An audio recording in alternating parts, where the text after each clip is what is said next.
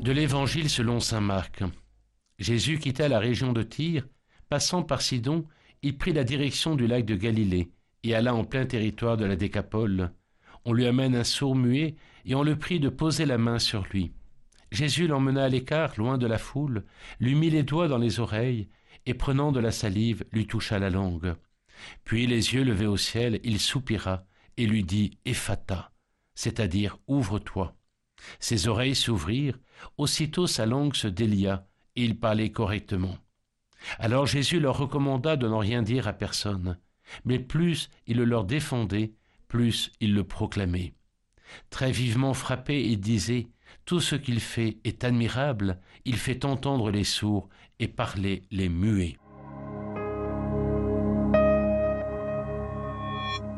Quelle semaine Être le sel de la terre, lumière du monde, vouloir une purification intérieure pour être mieux disciple à Jésus, au pied de Jésus, à genoux, et oser un véritable cœur à cœur, poser sa tête sur la poitrine de Jésus comme Saint Jean au soir du jeudi saint, et dès lors devenir missionnaire.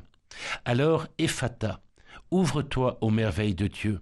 Exhortation que nous prononçons au moment d'un baptême, lors de la prière d'exorcisme et de délivrance, en imposant la main sur la tête de l'enfant. Petit exorcisme, mais exorcisme quand même, pour lutter contre le diable de ce monde qui nous envahit par son wokisme, la nouvelle religion de l'absurde, celle du relativisme, celle de la tiédeur et des feuilles mortes, ou du niveau du poulailler avec ses odeurs, celle d'être un faible et un tiède. Alors que la grâce du baptême nous éveille aux réalités d'en haut, celle du ciel, de l'éternité pour laquelle nous sommes faits, ne vends pas ton âme au diable.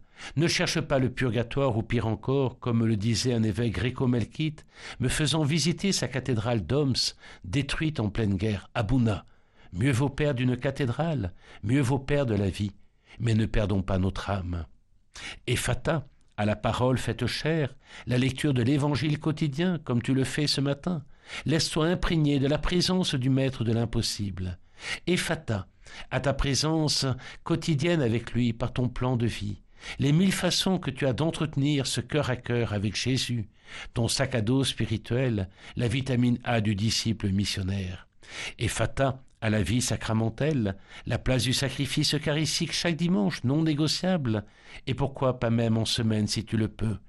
Ta journée sera comme un arc-en-ciel de Dieu, avec ton signe de croix, rajouté encore Benoît source et sommet de toute vie chrétienne, où Dieu vient te parler, et non pas l'inverse, une auto-célébration de l'homme, où Dieu ne peut plus que se taire.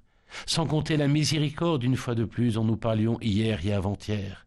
Et fata dès lors à une vie vertueuse, de charité, de don de soi. Aimer, c'est tout donner et se donner soi-même. Si je n'ai pas tout donné, je n'ai rien donné, et ce qui n'est pas donné est perdu. Oui, Ephata, au mystère de l'éternité, et sois-en un dissident, un résistant à l'école de l'audace, du courage, de la fidélité, de l'héroïsme de Mattathias, sans la violence bien sûr, que nous découvrons dans le livre des Maccabées, murmure encore le testament de Benoît. Décidément, cette semaine est exceptionnelle pour transformer en alexandrin la prose de ta vie, qu'elle te soit bonne, et Yallah avec Benoît.